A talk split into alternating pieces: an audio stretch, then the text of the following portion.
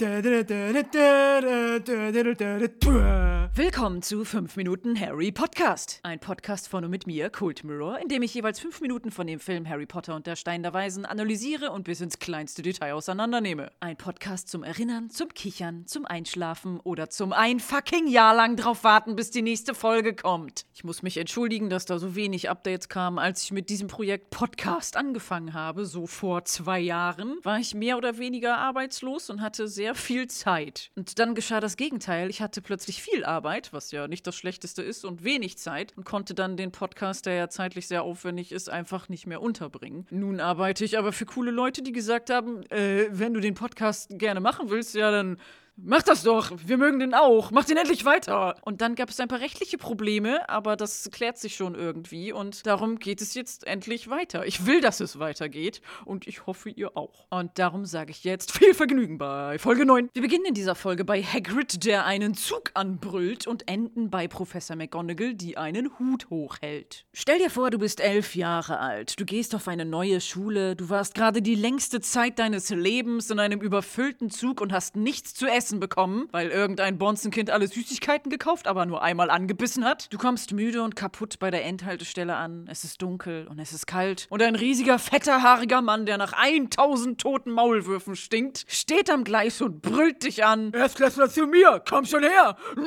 Macht schon, beeilt euch. Da denkt man als Kind nicht, ah, es ist voll schön und magisch hier. Sondern man denkt, oh shit, ich glaube, ich habe aus Versehen den Zug ins nächste Kinderarbeitslager genommen. Hätten sie nicht jemand anderen als Hagrid zum Kinderabholen schicken können. Vorzugsweise jemand, der es hinkriegt, seine Lautstärke zu kontrollieren und der nicht so klingt wie ein besoffener Drill Sergeant. Die Kinder kommen trotz Hagrids merkwürdigem Auftritt langsam aus dem Zug. Ein paar ältere Schüler öffnen die alten Abteiltüren, die nicht automatisch per Knopfdruck aufgehen, noch nicht mal so zur Seite wegleiten, sondern wie normale Türen einfach aufgeklappt werden und die kleinen Kinder kommen rausgelaufen. Harry und Ron gucken sich erstaunt um und sie haben wie die anderen Kinder auch ihre Schuluniform mittlerweile angezogen, so wie es Hermine befohlen hat. Und eine Frage kommt dabei auf, über die ich vorher nie nachgedacht habe.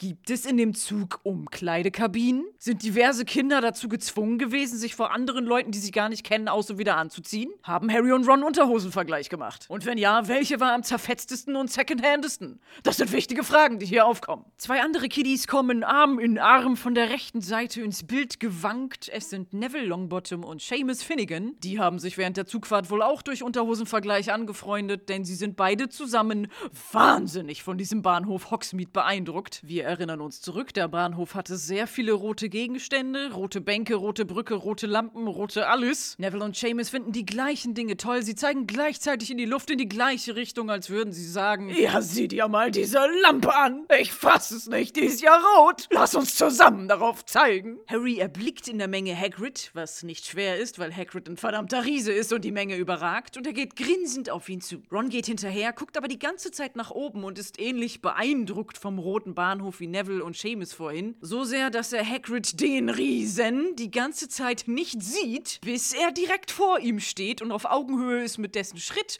den er überrascht anschaut, mit den Augen nach oben wandert und schließlich Wow sagt. Stichwort Unterhosenvergleich. Die anderen Kinder, die sich hinter ihnen sammeln, haben eine ähnliche Reaktion. Alle gucken so, als hätten sie noch nie so einen großen Mann gesehen. Besonders gefällt mir hier Dean Thomas, ein dunkelhäutiger Junge, der Hagrid etwas länger neutral betrachtet und dann von einer Sekunde auf die andere plötzlich checkt, dass das, was er gerade betrachtet, nicht normal ist und verzieht sofort das Gesicht zu einem Damn-Ausdruck. Dean Thomas Aussehen wurde in der britischen und in der deutschen Ausgabe von Harry Potter und der Stein der Weisen nicht erwähnt, komischerweise aber in der amerikanischen Version. Da wird er in einem Nebensatz beschrieben, als Junge mit dunklen Haaren und dunkler Haut, der größer ist als Ron. Dieser Nebensatz wurde im britischen Original vom Editor rausgeschnitten. Hier und da sollte J.K. Rowling auf ziemlich viele Sachen, die sie geschrieben hat, verzichten, weil der Editor meinte, das ist unnötig und zu lang. Da werden mir die Leser noch danken, dass sie nicht so unnötig lange Harry Potter Bücher lesen müssen.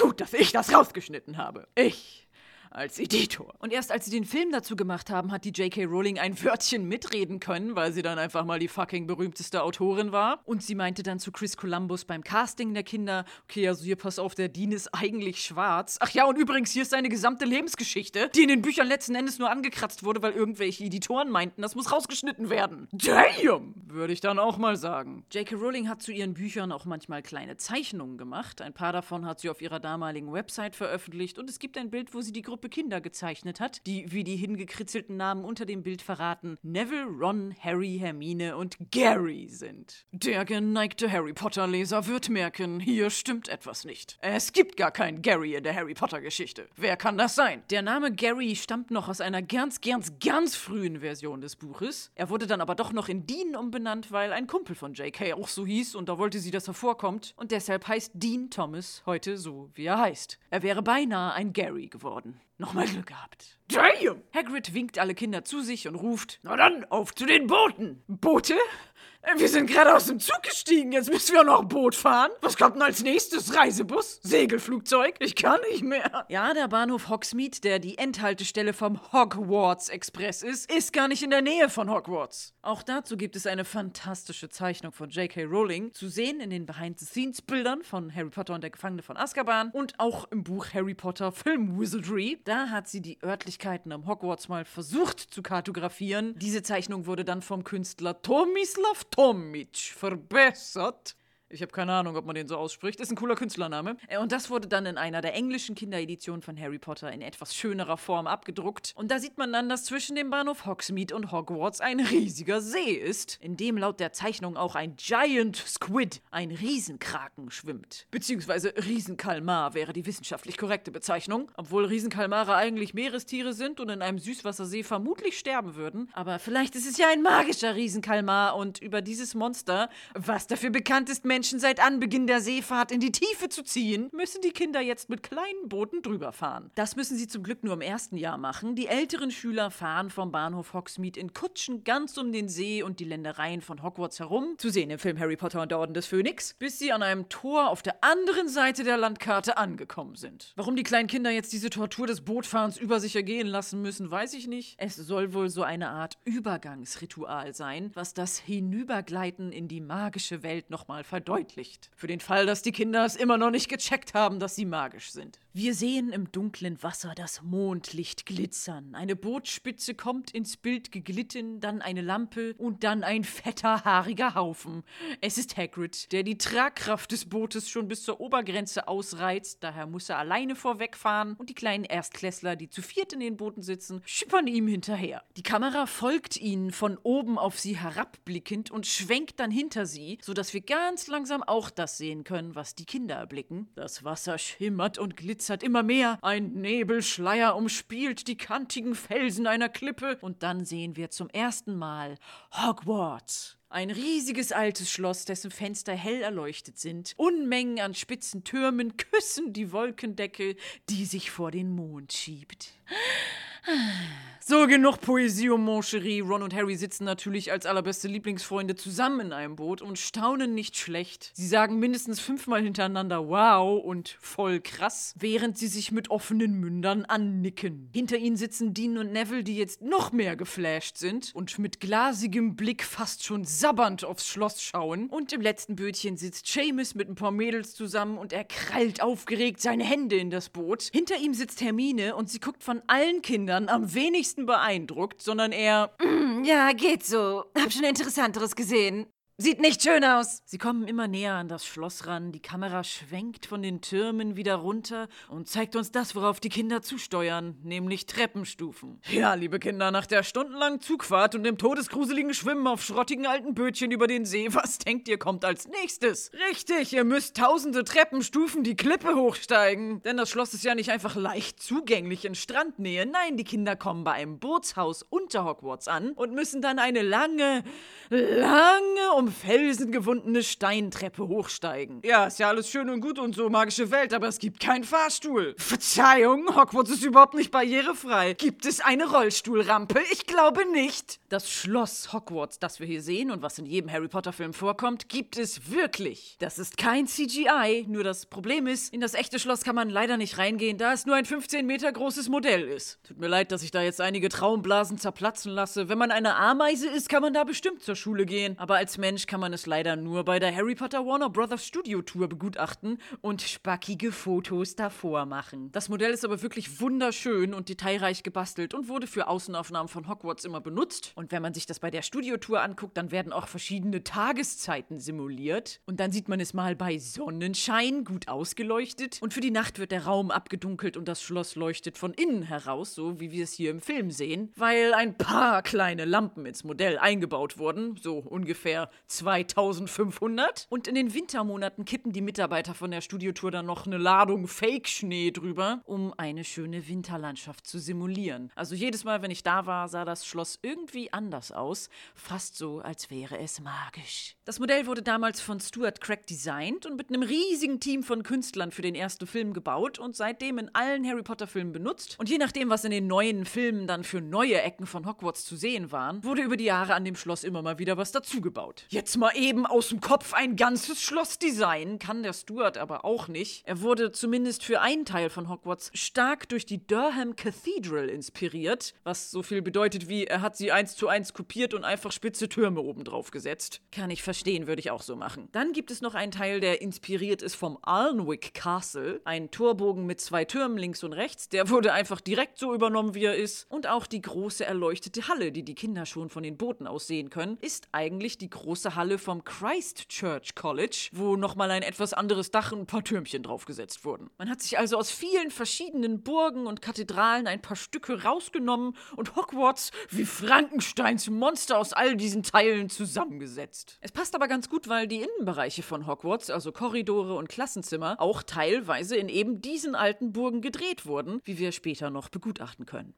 Oder einfach jetzt in der nächsten Szene. Die Kinder kommen nach, wie es scheint, einer Million Treppenstufen endlich in Hogwarts an. Der Betrachter befindet sich in erhöhter Position und folgt den Kindern, die gerade von draußen in den Treppengang reinwuseln. Von draußen scheint bläuliches Mondlicht, während die steinerne Treppe, die sie hochgehen, von einem kleinen Feuer beleuchtet wird, das auf einem Sockel brennt. Und ich finde, das ist für den ersten Harry Potter-Film ein maßgebendes Farbschema, nämlich die Farben Blau und Orange. Ja, man könnte meinen, es ist eigentlich eher Gelb und Rot, also die Gryffindor-Farben. Das stimmt auch. Das kommt später im Film noch viel öfter vor. Aber was die Beleuchtung betrifft, also das unterbewusste Farbschema, auf das der Blick des Zuschauers eben nicht gelenkt wird, was aber trotzdem immer da ist und quasi den Gesamttonus des Films ausmacht, die Meta-Farbebene. Und hier benutze ich einfach willkürliche Kunstbegriffe, die zu 705% falsch sind. Das sind eben die Farben Blau und Orange. Diese Farben sind auch auf fast allen Postern zu dem ersten Film vertreten. Der Hintergrund ist immer blau und der Schriftzug Harry Potter ist immer orange bzw. gold. Das sind ja Komplementärfarben und vielleicht wollte der Künstler die magische Welt und die Muggelwelt, hell und dunkel, gut und böse, blau und orange, eben zwei verschiedene Welten, farblich durch diesen visuellen Gegensatz verdeutlichen. Es gibt eine Tumblr-Seite namens Movie Barcode, wo sich jemand die Mühe gemacht hat, zu jedem der Harry Potter-Filme eine Art Strichcode zu generieren, bestehend aus jedem einzelnen Frame der Filme und daran kann man erkennen, dass jeder Film so sein eigenes Farbschema hat. Die ersten beiden Filme sind noch blau und orange. Sie haben vorwiegend helle Szenen mit kleinen, düsteren Einschüben. Dann der dritte Film ist plötzlich einfach Cyan, also so grünlich-blau eingefärbt. Und ich finde, das sieht man auch im Film. Ich habe das nie so bewusst wahrgenommen, aber wenn ich jetzt so drüber nachdenke, ja, der Film sieht irgendwie blau aus. Und so wie die Geschichte um Harry Potter immer düsterer, kälter und gar nicht so fröhlich wird, so werden auch die Filme immer dunkler und weniger farbenfroh, bis dann am Ende ein deutlich heller weißer Strich zu sehen ist. Da hat entweder eine Supernova die Welt ausgelöscht oder es ist nochmal alles gut gegangen. Diese kleine Farbebenenanalyse sei nur nebenbei erwähnt. Die Kinder kommen also die Steintreppe hoch, die Kamera fährt zur Seite und zeigt in einer Großaufnahme plötzlich eine Hand mit schlanken Fingern, die ungeduldig auf dem Treppengeländer herumtippern. Ja, ist ja nicht so, dass die Kinder gerade den Triathlon im Arschbreit sitzen im Zug, Boot schippern und Treppe laufen hinter sich haben. Aber was dauert denn da so lange?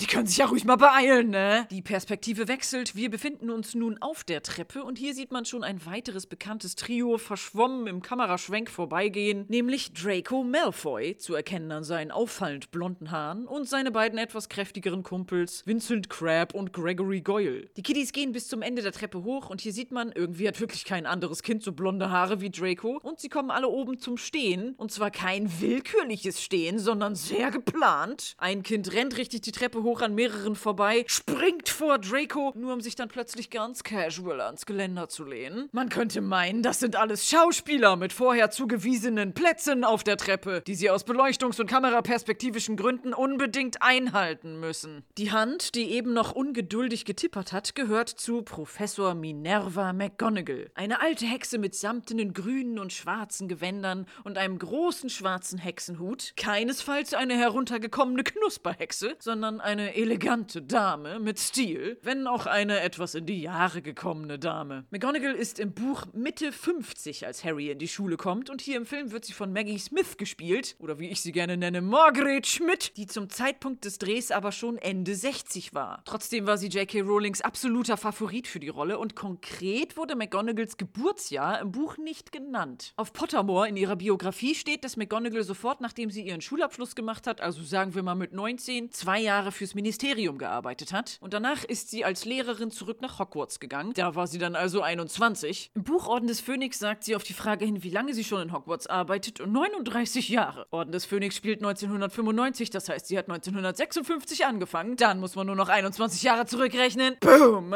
McGonagall ist 1935 geboren worden. Was sie im Jahre 1991, in dem dieser Film spielt, zu ziemlich genau 56 macht.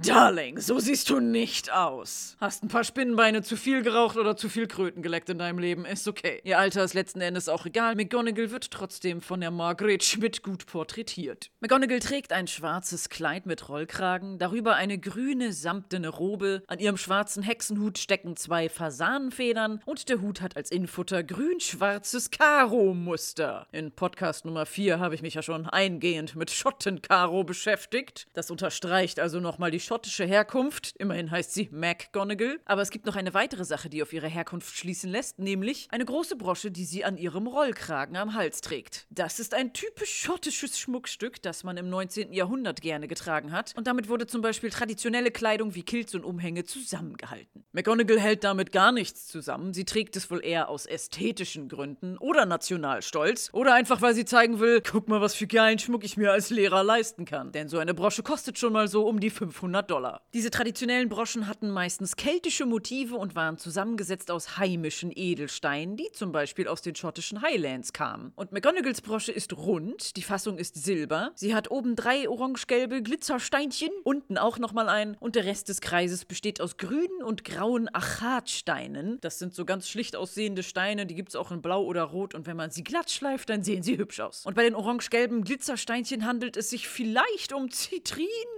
Das ist so ein gelblicher Stein, der auch in Schottland vorkommt. Dafür ist es aber ein bisschen zu dunkelorange. Deshalb könnte es auch hitzebehandelter Cairngorm sein. Eine Rauchquarz-Variation, die in den Cairngorms, einer Bergkette im Norden Schottlands, gefunden wurde. Aber ich bin ja kein Experte und will nicht unbedingt triviale Fakten über Steine rausfinden. Jetzt wieder zurück zum Film Harry Potter und der Stein der Weisen. Ja, auch zu diesem Stein gibt es triviale Fakten, aber darüber rede ich in einem späteren Podcast. Befassen wir uns nun wieder mit Minerva McGonagall, genau genommen mit ihrem Namen. Ich finde ja schön, dass J.K. Rowling sich nicht einfach nur irgendwelche lustigen Namen ausdenkt, sondern dass hinter jedem immer eine Geschichte oder eine Bedeutung steckt. Minerva ist der römische Name der griechischen Göttin der Weisheit, die auf Griechisch eigentlich Athene heißt. Warum die jetzt im römischen Minerva genannt wurde, weiß ich nicht. Das römische Reich ist ja auch untergegangen. Denkt mal drüber nach. Zum Glück haben sie sie nicht mit die unglaubliche Göttin der Weisheit Athene in einem verrückten Flugzeug. The Return of the First Avenger. Ich glaub, mich knutscht ein Elch. Übersetzt so wie knappe englische Titel nun mal gerne ins Deutsche übersetzt werden. Minerva und Athene sind also irgendwie miteinander fusioniert, es stehen aber beide für das Gleiche, nämlich Göttin der Weisheit, der Gerechtigkeit, der taktischen Kriegsführung, Hüterin des Wissens, der Kunst und des Schiffbaus. Bis auf letzteres passt es ja eigentlich ganz gut zu McGonagall. Und die Göttin Minerva wurde in griechischer sowie römischer Mythologie manchmal auch als Eule dargestellt, was ja bis heute für uns moderne Menschen ein Sinnbild für Weisheit ist und das spiegelt sich dann natürlich in der Harry Potter Welt wieder, in der Eulen nicht wegzudenkender Bestandteil sind. Der Name McGonagall ist auch sehr geschichtsträchtig. William McGonagall war einer der bekanntesten britischen Dichter. Und zwar nicht bekannt deswegen, weil er so gut war, sondern so scheiße. Und er dachte sich eines Tages, ich glaube, ich kann gut reimen. Ich frag mal die Queen, ob sie mir für immer Geld gibt, damit ich ihr Hofdichter werde. Und es kam ein freundlicher Brief von der Queen zurück, in dem eigentlich nur stand, danke, nein. Nein. Und das Nein hat er komplett überlesen und dachte, danke, das bedeutet wohl, komm her und lies Gedichte vor. Was er dann machen wollte, er ist zur Residenz der Queen gegangen, wurde aber nicht reingelassen. Daraufhin hat er in einem Zirkus seine Gedichte vorgetragen, wurde aber vom Publikum ausgebuht und beworfen mit Bohnen, Eiern, Mehl, Heringen, Kartoffeln und altem Brot all diesen Sachen, das wurde geschichtlich festgehalten so. Nimmt man das mit in den Zirkus oder wurde das da verkauft? Ist das damals gang und gäbe gewesen, so wie heute Popcorn, Nachos und Cola im Kino, gab es damals im Zirkus Eier und Heringe Sparmenü? Weil das Publikum so ausgerastet ist, wurden seine Gedichte im Zirkus verboten, was er natürlich so aufgefasst hat, als seien sie viel zu gut für das Fußvolk. Und generell hat er nie kapiert, wie scheiße er doch war. Und seine geringe Bekanntheit, mit der er sich brüstete, kam auch nur dadurch, dass die Leute ihn als Witzfigur sahen. Mir fallen da einige Leute in heutiger Zeit ein, die genauso sind. Falls ihr euch jetzt fragt, was zum Geier hat er denn für Gedichte gemacht? Er schrieb in einem Reimschema, was ein Grundschulkind gerade so hinkriegt. Also die letzte Silbe ist das, was sich reimt und das war's. Und damals gab es keinen Fernseher oder Kino oder sonstige Unterhaltung. Da hat man sich eben Gedichte vorgelesen. Und er hat über poetische Dinge wie tragische Zugunglücke oder einstürzende Brücken geschrieben, was für Leute von damals eine grausame Katastrophe war. Und man kann sich das so vorstellen, als wenn Helge Schneider Katze Klo macht die Katze froh singt. Aber es geht eigentlich eigentlich um Massenmörder, die in eine Menschenmenge fahren oder Kinder in der Schule erschießen. Also extrem ernste, tragische Themen, kindlich blödelnd als Gedicht umgesetzt. Natürlich hat das mit Professor McGonagall aus Harry Potter gar nichts zu tun. Sie ist sehr vernünftig und intelligent und hat nur den Namen McGonagall erhalten, weil J.K. Rowling ihn interessant fand. Sie sammelt nämlich gerne ulkige Namen, immer wenn sie einen sieht in der Literatur oder auch bei Spaziergängen über den Friedhof, what the fuck, dann schreibt sie das auf. Aber abgesehen vom Namen hat tatsächlich eine echte Person die Figur Figur von Professor McGonagall inspiriert, nämlich J.K. Rowlings damalige Englischlehrerin Miss Lucy Shepard. Das war wohl auch eine recht strenge, aber pflichtbewusste Frau, der sich die kleine J.K. anvertrauen konnte und vor allem hat sie stark J.K. Rowlings Frauenbild geprägt, weil sie so eine clevere, respekteinflößende, mach kein Bullshit-Feministin war, die einem dann auch noch Lesen und Schreiben beigebracht hat. Und diese Art Lehrerin wollte J.K. dann auf ewig, auf ewig in ihren Büchern festhalten. Professor McGonagall, die also oben am Ende der steinernen Treppe steht, begrüßt die Kinder mit Willkommen in Hogwarts und erklärt ihnen, dass sie gleich in ihre Häuser eingeteilt werden. Ron und Harry gucken sich bedeutungsvoll an. Ron weiß ja schon durch seine Brüder, die auch in Hogwarts sind, was diese Häuser bedeuten. Aber Harry weiß es noch nicht und bewegt die Augen ganz schnell hin und her und denkt wohl, Holy shit, erst der riesige Haufen Gold in der Zaubererbank und jetzt kriege ich auch noch ein Haus geschenkt. So ist es natürlich nicht. McGonagall erklärt weiter. Es es gibt die Häuser Gryffindor, Hufflepuff, Ravenclaw und Slytherin, die zum Glück ihre englischen Namen beibehalten haben und nicht eingedeutscht wurden. Wenn ich jetzt Editor wäre, dann würde ich das übersetzen mit Greifener, Schnaufenkeuch, Rabenkrall und Schlängelrein. Und die Zauberschule Hogwarts hieße Schweinwarz und Harry Potter hieß Harald Töpfer. An diesen Beispielen merkt man schon, dass Eigennamen zu übersetzen ganz schön schwachsinnig ist. Nichtsdestotrotz haben andere Spracheditionen aber genau das gemacht. Auf Niederländisch heißt Hogwarts zum Beispiel Zweinstein und auf Slowakisch heißt es Rockfort, was dazu führt, dass wenn man das bei der Google-Bildersuche eingibt, einem jede Menge Zauberschlösser und Käse angezeigt wird, weil Rockfort auch ein sehr löchriger, matschiger Blauschimmelkäse ist. Nicht ganz mein Fall. Die Häusernamen wurden auch übersetzt. Auf Walisisch heißt Gryffindor zum Beispiel Leroy Roll. Was ein bisschen so klingt, als wäre es ein Elb aus Herr der Ringe. Guck mal, da sind Thranduil, Legolas, Galadriel, Elrond und Hufflepuff wurde auf Französisch mit Puff Soufflé übersetzt. Das klingt nach etwas Leckerem, was man essen kann. Und eigentlich ist Ravenclaw ja das einzige richtige englische Wort, von dem man meint, das kann jeder übersetzen, aber auf Italienisch wurde es Pecora Nera genannt. Was wörtlich übersetzt schwarzes Schaf bedeutet. Ähm, habt ihr mal das Haus Wappen von Ravenclaw angeguckt? Da ist ein Vogel drauf. Und wenn ich die Worte Raven und Claw einzeln übersetze, kommt da weder schwarz noch scharf raus. Das ist den Italienern dann nach drei Büchern auch aufgefallen. In den späteren Ausgaben wurde es dann einfach Corvo Nero, schwarzer Rabe, umgenannt. So als wäre nie was gewesen. Und auf Niederländisch heißt Slytherin Swadderich. Und Swadder kann man übersetzen mit Schlangengift oder Schleim eines Aals. Ja, Kinder, willkommen in Hogwarts. Es gibt das Haus Flauschi Schaf, Sahne-Soufflé, Legolas und Giftschlabber, Schmieri-Schleim. Tja, kein Wunder, wenn Kinder, die in dieses Haus kommen, sich später als böse Todesser entpuppen. Damit konnte wirklich niemand rechnen. Ich fand damals cool, dass es auf meiner ersten Harry Potter DVD auch Niederländisch als Sprache auszuwählen gab. Und ich kann es wirklich jedem empfehlen, der sich mal kaputt lachen möchte, den Film in dieser Sprache zu schauen. Ich muss mich entschuldigen bei allen Niederländern, aber ich finde, Niederländisch klingt immer wie lustiges Deutsch. Oder vielleicht klingt Deutsch ja wie ernstes Niederländisch. Hm. Ich finde, es hat auch ein bisschen was von Plattdeutsch, was ja eher so mein Snack ist, ne? Harry Potter und der Stein der Weisen gibt es auf Plattdeutsch. Harry Potter und der Wunderstein. Ich kann das Hörbuch dazu auch sehr empfehlen. Also wer sich schon immer mal gewünscht hat, dass ich ein Hörbuch von Harry Potter aufnehme, das wird aus Copyright-Gründen nicht passieren. Aber das plattdeutsche Hörbuch kommt dem, was ich sorgen würde, schon sehr nah. Da wird Dudley Dursley von seinen Eltern liebevoll als Mean Little Sheetbüttel bezeichnet. Was übersetzt meine kleine Scheißwindel bedeutet. Teilweise sind manche Übersetzungen ins Plattdeutsche sogar besser als ins Deutsche, weil Plattdeutsch ein bisschen mehr ins Englische driftet. Apropos abdriften. McGonagall hat also gerade die Häusernamen vorgestellt, die super ehrwürdig und gar nicht bescheuert klingen. Und bei der Erwähnung des letzten Hauses, Slytherin, sehen wir zum ersten Mal in voller Pracht Draco Malfoy. Ein blonder Junge, der sich seine Haare schmierig zurückgegelt hat, grinst beim Wort Slytherin und dreht sich zu seinem Kumpel Goyle um und sie nicken sich wissend an, als würden sie denken, So, Giftschlabber, schmieriges Schleim, da gehören Dracos Haare hin. Des Weiteren erklärt McGonagall, dass die Kinder durch besondere Leistung Punkte kriegen können und dass am Ende des Jahres das Haus mit den meisten Punkten den Hauspokal gewinnt. Aber während sie spricht, ist die ganze Zeit ein merkwürdiges Geräusch zu hören, irgendein Quieken und Quaken. Und schon in der nächsten Einstellung ist der Ursprung dieses Geräuschs zu sehen, nämlich die Kröte Trevor, die auf den Treppenstufen neben McGonagall sitzt. Neville Longbottom hat diese Kröte im Zug verloren und Hermine hatte ja eigentlich nach ihr gesucht, als sie in das Abteil von Harry und Ron gekommen ist. Die Kröte Trevor wurde laut dem Harry Potter Wiki von vier verschiedenen Kröten gespielt. Diese Schauspielerkröten sind unbekannt. Sie wurden jetzt nicht im Abspann namentlich erwähnt. Vier Kröten deshalb, weil am Tag ja mehrere Stunden gedreht wurde. Und das ist ja schon ziemlich auslaugend für eine Kröte und darum wurden die wahrscheinlich zwischendurch einfach ausgetauscht. In der spanischen Version vom Harry Potter Buch ist Trevor im Gegensatz zu allen anderen Übersetzungen übrigens keine Kröte, sondern wurde zu einer Schildkröte gemacht. Eine Kröte ist ja wohl kein richtiges Haustier, da muss sich die J.K. Rowling geirrt haben. Das muss eine Schildkröte sein. Ich ändere das jetzt.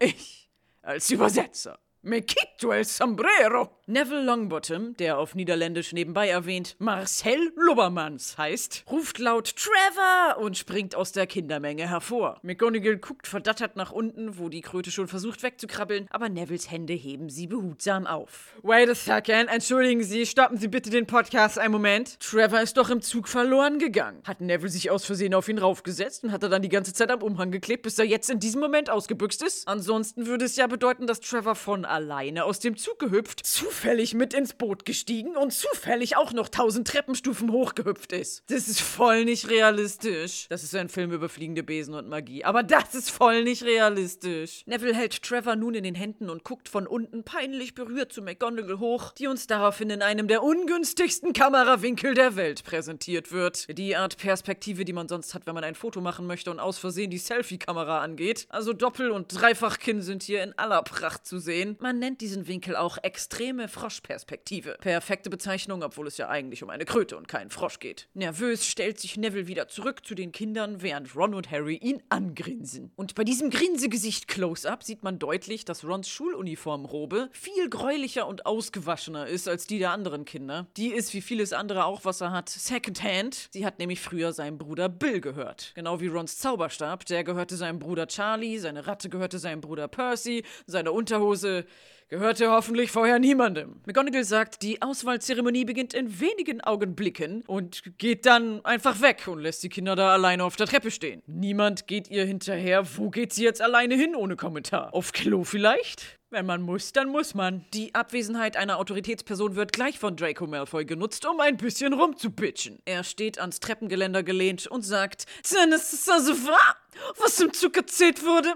Harry Potter ist jetzt in Hogwarts. Ja, woher weiß er das? Auch hier, ähnlich wie bei Hermines erstem Treffen mit Harry im Zug, gibt es keine wirkliche Andeutung, dass Harry eben der berühmte Harry Potter ist. Sein Name wurde nicht genannt, seine Blitznarbe wurde nicht gezeigt, McGonagall hat ihn nicht hochgehoben und ihn König der Löwen mäßig der ganzen Herde Kinder gezeigt, sondern Harry stand mit dem Gesicht abgewandt von Draco. Also, wie hat Draco das herausgefunden, dass er Harry Potter ist? Alle Kinder drehen sich dann nämlich auch ganz erschrocken zu Harry um und flüstern: Harry Potter, ich scheiß mich ein, der ist Harry Potter. Oh mein Gott! Das heißt, die anderen haben ihn auch nicht wirklich gesehen oder erkannt. Im Buch ist es nämlich so, dass Draco und Harry sich schon in der Winkelgasse kennengelernt haben, aber ohne dass Harry sich konkret vorgestellt hat. Und im Zug checkt Draco erst, dass das Harry Potter war. Aber weil Draco in der Winkelgasse so arrogant war und auch noch Hagrid beleidigt hat, findet Harry ihn unsympathisch. Und hier im Film ist das nicht gezeigt worden und daher verwirrt es, wenn er jetzt aus heiterem Himmel einfach Harry Potter erkennt, ohne dass es Anzeichen gab. Ich vermute, Draco hat im Film vielleicht mitbekommen, wie Hagrid Harry am Bahnsteig von Hogsmeade begrüßt hat und hat dann die ganze Zeit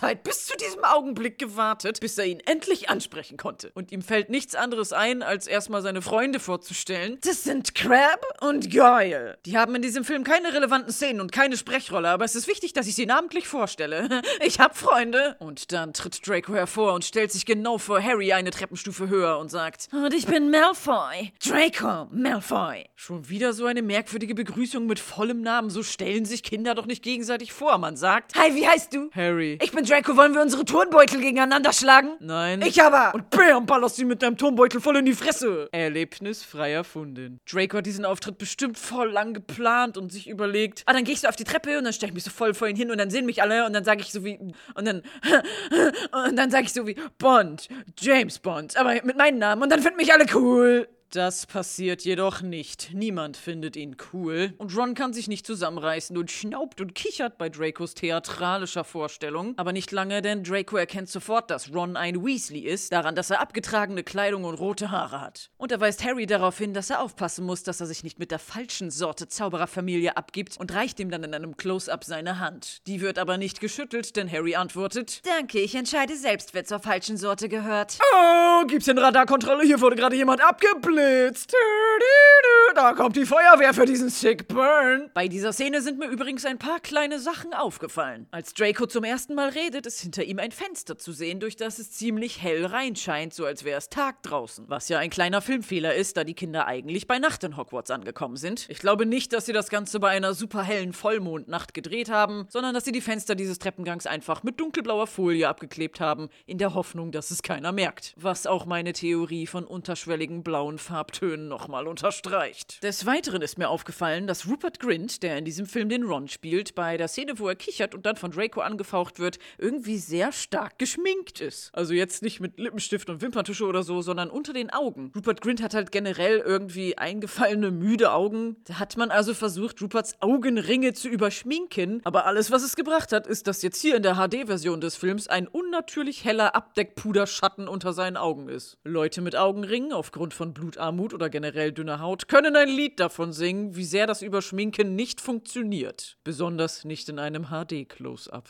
Das Überschminken funktioniert nicht besonders. Das ist nur so eine Redewendung, ich meine das nicht wörtlich. Und zu guter Letzt gibt es noch eine interessante Observation, die ich bei Tom Felton gemacht habe, der hier im Film den Draco spielt. Erstens mal, Toms Haare sind in Wirklichkeit eigentlich braun. Diese blonden Haare sind nur gebleicht und nicht natürlich blond. Ähm, und ich sehe da einen krassen Gelbstich. Das ist ein Zeichen von falscher Produktanwendung. Oh, oh mein Gott, Becky, er hat bestimmt noch nicht mal Silbershampoo mit blau-violetten Farbpigmenten, die dem Gelb als Komplementärfarbe optisch entgegenwirken. Oh. Zweitens mal gibt es eine Sache, die einem nur auffällt, wenn man die Szene langsam Frame für Frame laufen lässt. Tom Felton trägt eine Zahnspange. Und zwar, wenn er sagt, ganz offenbar ein Weasley, sieht man einen kleinen Metalldraht an seiner unteren Zahnreihe. Ich habe das jetzt nirgendwo nachlesen können, ob Tom wirklich eine hatte, aber bei den Weasley-Zwillingen war es ja auch so, dass die Kids teilweise Zahnspangen hatten, aber eben nur an der unteren Zahnreihe, weil man die dann viel weniger beim Sprechen sieht. Mal sehen, ob uns im weiteren Verlauf des Films noch mehr versteckte Zahnspangen auffallen. McGonagall ist endlich vom Klo wieder da und unterbricht die elektrische Spannung, die sich da zwischen Draco und Harry aufgebaut hat, indem sie Draco mit einer Schriftrolle auf die Schulter haut. Gehst du mal wieder die Treppe runter? Hier ist mein Platz. Ich will hier stehen. Sie ist also scheinbar nur weggegangen, um diese Schriftrolle zu holen. Hätte sie sie nicht von Anfang an dabei haben können? Immerhin hat sie ja schon an der Treppe gewartet und mit den Fingern getippelt, als hätte sie gerade nichts Besseres zu tun. Jetzt sagt sie den Kindern, sie sollen ihr folgen und wir sehen in der nächsten Einstellung eine große goldene Tür, die sich wie von Zauberhand knarzend öffnet, als McGonagall mit den Kindern Kindern hinter ihr darauf zugeht. Zwischen der Treppe eben und dieser Tür liegen im Harry Potter-Universum nur wenige Schritte. In Wahrheit sind es zwei weit auseinanderliegende Drehorte. Die Treppenszene wurde gedreht im Christ Church College. Das liegt in Oxford und ist ein Gebäude aus dem 16. Jahrhundert. Daher hatte es genau diesen urigen, aber eleganten Schlossstil, den man für Hogwarts haben wollte. Und diese Treppenstufen führen tatsächlich zur Speisehalle des Colleges. Die war auch Inspiration für die große Halle von Hogwarts. Nur das Problem war, die echte Speisehalle war viel zu klein für den Film. Da hat nicht alles reingepasst, also die Schauspieler und die Filmcrew und das Equipment und auch nicht die benötigte Anzahl von Tischen. Auf Bildern kann man sehen, dass drei lange Esstische in die Speisehalle reinpassen. Hogwarts hat aber vier Häuser und deshalb vier Tische. Und außerdem war noch irgendwas mit dem Fußboden, das er wohl nicht verträgt, wenn man da mit dem Kamerawagen und was weiß ich was alles langfährt. Darum wurde die Speisehalle in den Warner Brothers Studios Leavesden, wo man jetzt auch die von mir hochgepriesene Harry Potter Warner Brothers Studio Tour machen kann, nochmal in größer nachgebaut. Das heißt, zwischen dieser goldenen Tür und der Treppe liegen in Wahrheit 57,7 Kilometer Luftlinie. Das wären ungefähr 86 Kilometer Autofahrt, was laut Google Maps etwas über eine Stunde dauert, mit hoher Stauwahrscheinlichkeit zwischen Handycross und Lane End auf der M40. McGonagall und die Kinder durchschreiten nun die goldene Tür zur großen Halle und dann ertönt sie wieder. Meine Lieblingsmusik von den Harry Potter Filmen, die wir schon in der Winkelgasse gehört haben, die so schön reinballert.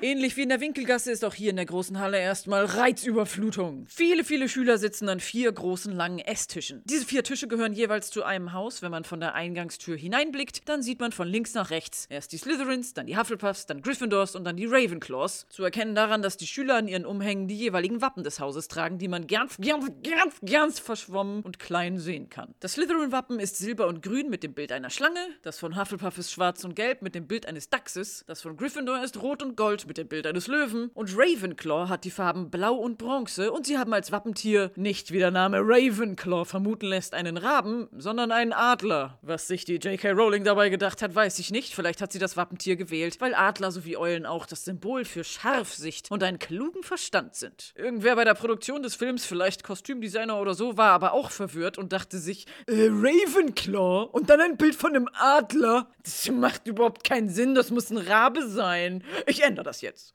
Ich als Kostümdesigner. Und deswegen wurde das Ravenclaw-Wappen für den Film umgeändert. Es ist nicht blau und bronze, sondern blau und silber. Und anstatt eines Adlers gibt es einen Raben. Über diese Veränderung bin ich ehrlich gesagt gar nicht böse. Ich hätte es wahrscheinlich auch so gemacht. Die jeweiligen Wappentiere sind auch nochmal als Steinstatuen an den Wänden der großen Halle. Da sind abwechselnd ein Dachs, ein Rabe, eine Schlange und ein Löwe, aber mit Flügeln, also so eine Art Gargoyle. Das sind diese Steinstatuen, die man außen an alten Kirchengebäuden findet. Man musste nämlich vor hunderten Jahren aufpassen, dass Regen nicht das Bauwerk durchdrängt und anstatt eine moderne moderne Regenrinne, die ja nicht so schön aussieht, zu benutzen, hat man das Regenwasser durch Rohre geleitet, die in dämonisch aussehenden Tieren versteckt waren, aus deren Mündern dann das Wasser vom Gebäude weggespuckt wurde. Und weil sich Menschen ja gerne Geschichten ausdenken, ist der Mythos entstanden, dass Gargoyles magische, geflügelte Wesen sind, die tagsüber Steinstatuen sind und in der Nacht zum Leben erwecken. Das passt ja ganz gut in die Harry Potter-Welt. Hier in der großen Halle spucken sie aber kein Wasser, sondern machen das Gegenteil. Sie halten in ihren Mündern Schalen, in dem Feuer brennt, was die Halle erleuchtet. Dieses Feuer war aber anscheinend nicht Lichtquelle genug und auch nicht Feuer genug. Die große Halle ist außerdem geschmückt mit hunderten magisch schwebenden, brennenden Kerzen. Und die sind nicht per Computer eingefügt, die sind alle echt und brennen wirklich. Sie sind jedoch nicht aus Wachs, das würde ja die ganze Zeit den Schauspielern auf den Kopf tropfen, sondern es sind Öllampen in der Form von Kerzen. Und der Schwebeeffekt wurde dadurch erzielt, dass sie an Metalldrähten an der Decke befestigt waren und dann hoch und runter gelassen wurden, damit es so aussieht, als würden sie schweben. Also nur der Draht wurde in der Nachbearbeitung entfernt. Manchmal sieht man ihn aber noch. Wow,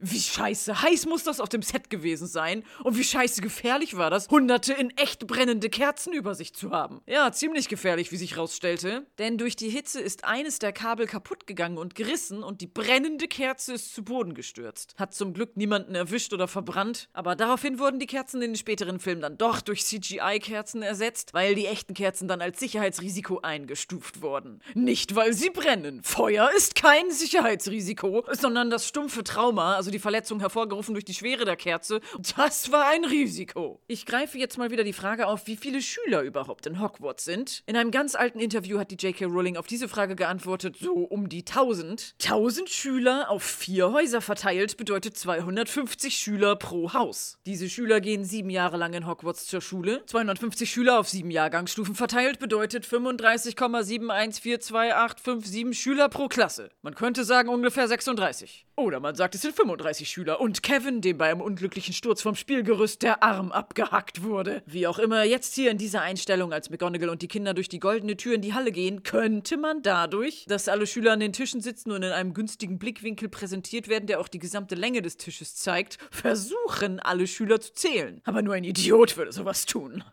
Tja, ich habe da mal nachgezählt. Man kann die einzelnen Gesichter gerade so als Punkt erkennen. Das wird aber durch die Perspektive nach hinten bis zum Fluchtpunkt, wie der Künstler sagt, deutlich schwieriger, weil da alle ganz klein auf dem Haufen sitzen. Darum sind diese Angaben ohne Gewähr. Aber ich habe auf einer Seite eines Tisches 28 Köpfchen gezählt. Das heißt, an einem Tisch sitzen hier 56 Schüler. Das sind dann bei vier Tischen insgesamt 224 Schüler. Nicht mitgezählt sind hier die kleinen Kiddies samt Harry Potter, die ja gar nicht an den Tischen sitzen und als Erstklässler gerade reinkommen bekommen. Folglich bei 224 Schülern nicht durch 7, denn eine Klasse fehlt ja, sondern durch 6, kann man errechnen 37,33333333. Also 37 und Kevins abgetrennte Arm in einer Jahrgangsstufe. Bei sieben Jahrgangsstufen kommen wir also zu dem Ergebnis, dass es ungefähr 261 Schüler in Hogwarts gibt. Zumindest in diesem Film und nicht 1000, wie J.K. Rowling gesagt hat. Bei 261 Schülern insgesamt und bei vier Häusern kann man davon ausgehen, dass an jedem Tisch hier 65 Schüler und ein paar abgetrennte Gliedmaßen von Kevin Platz finden. Meiner Meinung nach ist das eine realistischere Schüleranzahl als 250 pro Haus, vor allem wenn man an die Größe des Gryffindor-Gemeinschaftsraums denkt, den wir aber erst später im Film sehen. Alle Schüler an den Tischen haben vor sich Teller und Kelche stehen, nicht irgendwie aus Porzellan, sondern glänzendes Gold und Silber. Hashtag Gönnung. Und sie haben ihre Schuluniformen an, aber dazu tragen sie lustige schwarze Spitzhüte. Die sind offiziell Teil der Schuluniform. Sie wurden allerdings nur im Buch, in der Liste, die Harry im Brief von Hogwarts bekommen hat, erwähnt. Hier in diesem Film werden sie weder von den Kids auf dem Schulgelände noch im Unterricht getragen. Der Spitzhut ist also nicht wirklich Teil der Uniform und wird wohl nur eher zu formalen Ereignissen getragen, wie hier zum feierlichen Beginn des Schuljahres. Die kleinen Erstklässlerkinder gehen hinter McGonagall die große Halle entlang zwischen den langen Tischen hindurch und staunen nicht schlecht über die fliegenden Kerzen über ihnen oder über weitere kleine Steingargoyles, die das Hogwarts-Wappen in ihren Krallen halten, aber vor allem über den Himmel mit mondlicht durchtränkten Wolken und funkelnden Sternen. Sternen. In der großen Halle wurde nämlich die Decke so verzaubert, dass man den Himmel sehen kann. In dem Buch Geschichte Hogwarts ist es nachzulesen. Wie Hermine in der nächsten Einstellung einem genervt guckenden Mädchen neben sich erzählt. Das Mädchen hat glatte dunkle Haare und einen kleinen Pony.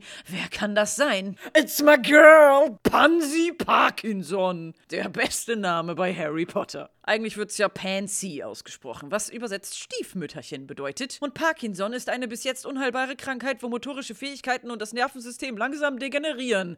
Wow! Pansy, wie ich sie gerne nenne, weil es sich so anhört wie Pansen, was ein Kuhmagen ist, den zum Beispiel Hunde in getrockneter Form gerne als Leckerli mögen, ist eine Slytherin, die in diesem Film eigentlich gar nicht weiter vorkommt und namentlich auch nicht erwähnt wird. Sie ist später im Verlauf der Geschichte aber die Freundin von Draco Malfoy. Von ihren Charaktereigenschaften merkt man hier noch nicht so viel, außer dass sie von Hermine genervt ist. In den Büchern ist sie aber ziemlich gemein und laut J.K. Rowling ist Pansy die Repräsentation aller Bitches, die sie jemals in ihrer Schulzeit erdulden musste. Ob das hier wirklich Pansy ist, kann ich nicht mit Sicherheit sagen. Dieses Mädchen hier ist einfach nur irgendein Hintergrund Hogwarts Girl. Ihr Name ist nicht im Abspann erwähnt. Pansy wurde aber im Verlauf der Filme von diversen Schauspielerinnen porträtiert und zumindest im Film Harry Potter und der Gefangene von Azkaban kommt sie mehrfach vor und betüdelt Draco, der sich verletzt hat. Da ist es zwar eine andere Schauspielerin namens Genevieve Gaunt, mit Erwähnung im Abspann und allem, aber ihr Look ist eben ähnlich wie der des Mädchens hier neben Hermine mit der gleichen Frisur. Deswegen kann man schon mal denken, dass das hier My Girl Pansy Parkinson sein soll. Die Erstklässler sind jetzt fast durch die große Halle durchgegangen. Wir sehen die verzauberte Decke mit dem Abbild des Himmels und auch die schwebenden Kerzen, so als wären wir selber die kleinen Schüler, die gerade hochschauen. Unser Blick schweift wieder nach unten auf das, was wir zugehen, nämlich den Lehrertisch, der ganz am Ende der großen Halle auf einer Plattform steht. Da sitzen auch schon einige Lehrer dran, die man später aber etwas deutlicher als hier sieht. An der Wand hinter den Lehrern ist ein riesiges Fenster, was so aussieht wie typische alte Kirchenfenster, also mit diversen Bildern aus gefärbtem Glas drin. Und jeweils links und rechts vom Fenster sind Wandmalereien. Die sind aber zu verwaschen, sodass man nicht genau erkennen kann, was es ist. Ich sehe auf der linken Seite einen Kreis mit Flügeln. Im Kreis ist nochmal ein Dreieck und in dem Dreieck ist ein Auge. Über dem Ganzen steht ein vierbeiniges Tier. Über dem Tier ist eine Mondsichel und darüber eine Sonne und umgeben ist das Ganze von kleinen Sternen.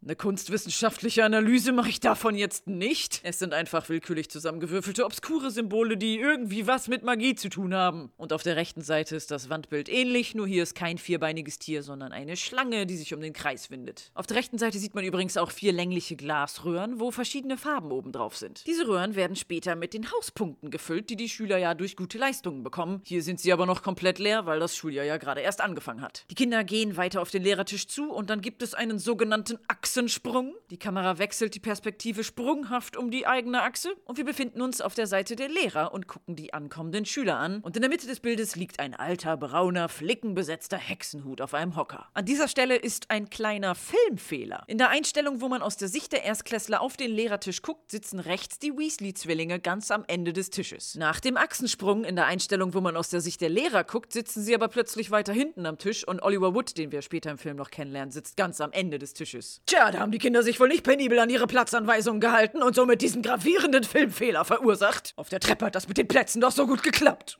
Hashtag Enttäuschung. Auch noch interessant an dieser Einstellung nach dem Achsensprung. Alle Schüler im Hintergrund sitzen brav, wie es sich gehört, auf der Bank zum Tisch gerichtet und drehen nur ihre Köpfe zu den vorbeikommenden Erstklässlern um. Außer ein einziges kleines Slytherin-Kind, das keinen Bock hatte, seinen Kopf zu drehen und sich deshalb mega breit hingesetzt hat, sodass auf jeder Seite der Bank ein Bein runterhängt und es uns seinen Schritt in voller Pracht präsentiert. McGonagall geht zu dem flickenbesetzten Hut, stellt sich auf die erhöhte Plattform und dirigiert geradezu mit ihrer Schriftrolle, damit die Kinder sich vor ihr aufstellen stellen. Völlig random wird dann plötzlich zu einer Einstellung geschnitten, die eine Ecke vom Lehrertisch zeigt, an der drei Personen sitzen. Ganz in der Mitte sitzt Hagrid, das Bild dominierend mit den Händen auf den Tisch. Links neben ihm sitzt ersetzbarer Hogwarts-Lehrer Nummer 28, irgendein grauhaariger Mann mit Brille und Vollbart, der nie wieder vorkommt. Und rechts neben Hagrid sitzt ersetzbare Hogwarts-Lehrerin Nummer 29, eine Frau mit langen schwarzen Haaren, rotem Umhang und rotem Hut. Beide Hogwarts-Lehrer haben keine Sprechrollen, keine relevanten Szenen, sind nicht in weiteren Filmen dabei. Laut dem Harry Potter Wiki ist die rot gekleidete Frau aber Septima Vector, die Lehrerin für Arithmantik, also sozusagen Zauberermathe, was Harry aber nicht als Unterrichtsfach gewählt hat, deswegen kommt Professor Vector auch in den Büchern kaum vor. Und da wurde nicht mal ihr Vorname Septima genannt, was Latein ist und die siebte bedeutet. Den weiß man nur, weil J.K. Rowling damals auf ihrer alten Webseite Notizen mit eben diesem Namen drauf versteckt hat, die man nur mittels eines Flash-Spiels herausfinden konnte. Das ist wirklich lange her. Niemand benutzt mehr Flash. Interessant an dieser Einstellung ist aber, dass man hinten an der Wand nochmal die leeren Glasröhren sehen kann, wo später die Hogwarts-Punkte drin gesammelt werden. Die Ansicht wechselt wieder zu McGonagall, die vor dem Lehrertisch steht. Im Hintergrund sind jetzt noch ein paar weitere Gesichter zu sehen. Von links nach rechts. Random Hogwarts-Lehrer Nummer 398, den keine Sau kennt. Und dann kommt my girl, Professor Snape. Dann Professor Quirrell, der Mann mit dem Turban, den wir schon im tropfenden Kessel getroffen haben. Madame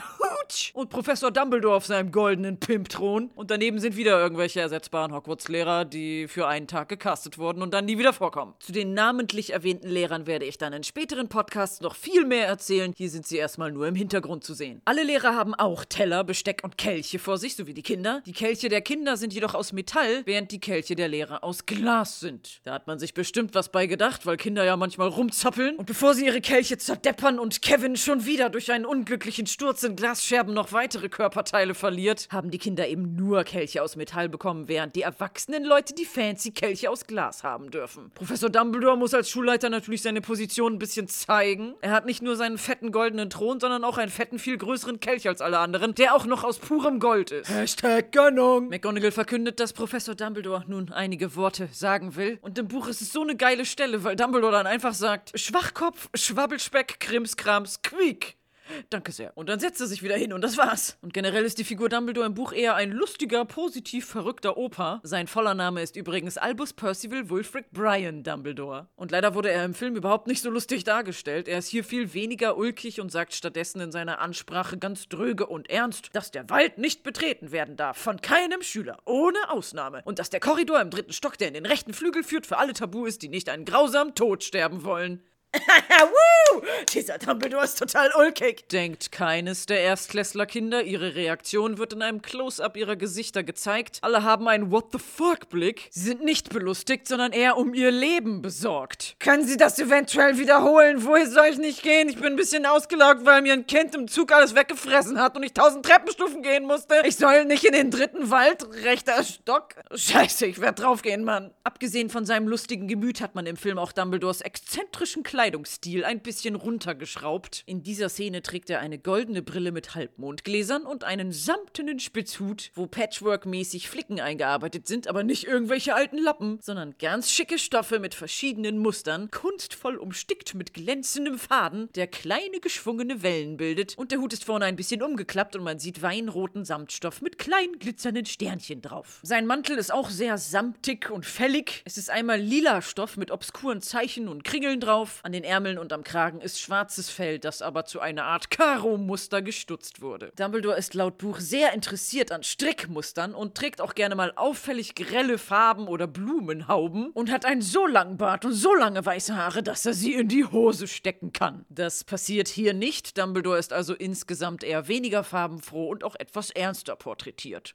Hashtag schade. Bei Dumbledores Ansprache ist jetzt auch noch Professor Flitwick zu sehen. Der war in der vorherigen Einstellung durch McGonagall verdeckt, weil er so klein ist. Jetzt steht die Kamera etwas seitlicher vom Lehrertisch und Flitwick ist zum ersten Mal zu sehen. Seinen Schauspieler haben wir aber schon mal im Film gesehen. Das war Warwick Davis, alias der Kobold beim Empfangsschalter der Gringotts Zaubererbank. Neben Dumbledore sitzt außerdem die scheinbar einzige dunkelhäutige Lehrerin am Tisch. Es ist eine unbekannte Schauspielerin, die nicht im Abspann erwähnt wird. Laut dem Harry Potter Wiki ist das Aurora Sinistra, die Lehrerin für Astronomie, die im Buch aber auch keinen Dialog hatte und deren Vorname auch von J.K. Rowling als Easter Egg auf ihrer Website versteckt wurde. Der Name Aurora bedeutet Morgenröte, könnte aber auch von Aurora Borealis, also dem Nordlicht, kommen, was ja ganz gut zur Astronomie passt. Dumbledore stellt auch noch den Hausmeister Mr. Filch vor, der an der großen goldenen Eingangstür steht und miesmutig in die Menge schaut. Er hat ungewaschene lange graue Haare, einen Drei-Tage-Bart und fantastische Koteletten. Er trägt keinen fancy Hexenhut oder Umhang, sondern hat einen schlichten braunen Mantel, der schon etwas verranzt und kaputt aussieht. Dazu trägt er einen Ledergürtel mit einem großen Schlüsselbund dran. Die Kamera wandert an ihm runter, zeigt seine Schuhe, die auch ein bisschen schlammig aussehen, und zu seinen Füßen ist eine Katze mit flauschig braun-schwarzem Fell und ein bisschen rot leuchtenden Augen. Das ist Mrs. Norris, die in diesem Film aber irgendwie von niemandem Mrs. Norris genannt wird. Wir wissen einfach, dass sie so heißt. Filch wird gespielt von David Bradley, der zum Beispiel in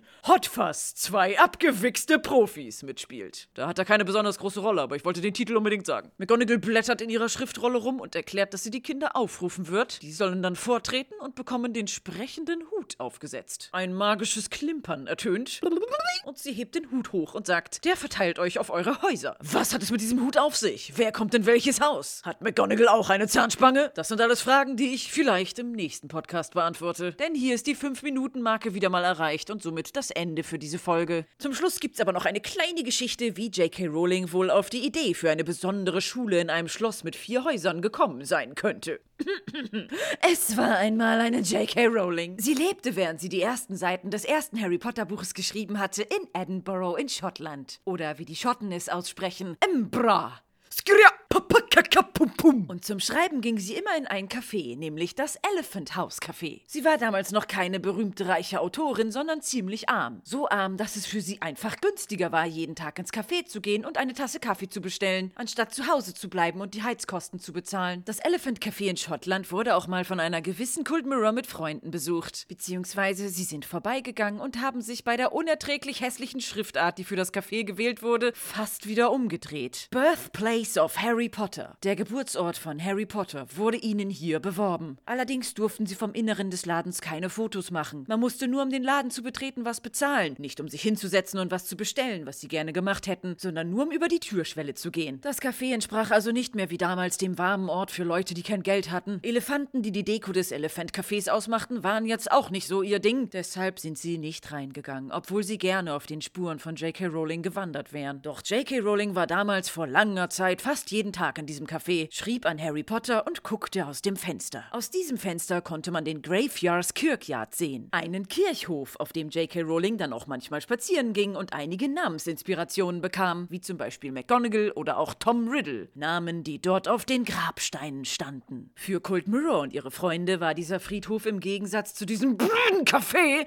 frei zugänglich, sodass sie diese Grabsteine suchen und spackige Fotos davor machen konnten. Irgendjemand hatte vorher an einen abgebrochenen Grabstein Sirius Black mit Edding gekrickelt. Und eigentlich fanden Colt Mirror und ihre Freunde Vandalismus scheiße. Aber in dem Moment haben sie sich verbunden gefühlt, als Harry Potter Gemeinschaft, die unabhängig voneinander zu den gleichen Orten wandert. Und so wurde dieser trostlose Friedhof zu einem Ort des Lachens. Von diesem Friedhof sah man in der Ferne unter anderem die Türme der George Harriet School. Vier Türme, um genau zu sein. Und die Schule hatte vier Häuser namens Lauritsen, Graveyards, Raber und Castle. Und so kam es wohl dazu, dass J.K. Rowling den Entschluss fasste, ihre Figur Harry Potter auch auf so eine Schule mit vier Häusern gehen zu lassen. Und weil die J.K. Rowling damals so inspiriert war, dass sie Sachen sofort aufschreiben musste, wurden die Namen Gryffindor, Hufflepuff, Ravenclaw und Slytherin von ihr erfunden und sofort auf eine Kotztüte niedergeschrieben, weil sie sich neben ihrer Heizkostenrechnung auch teilweise kein richtiges Schreibpapier leisten konnte.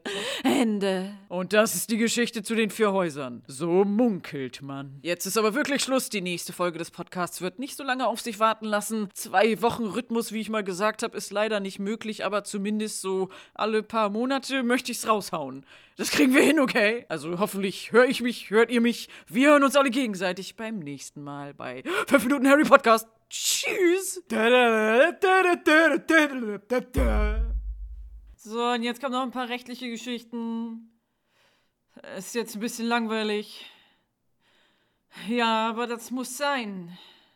Und jetzt kommen Outtakes. Ein paar ältere Schüler öffnen die alten Abteiltüren, die nicht automatisch per Knopfdruck aufgehen, noch nicht mal seitlich zur Seite wegleiten. Seitlich zur Seite?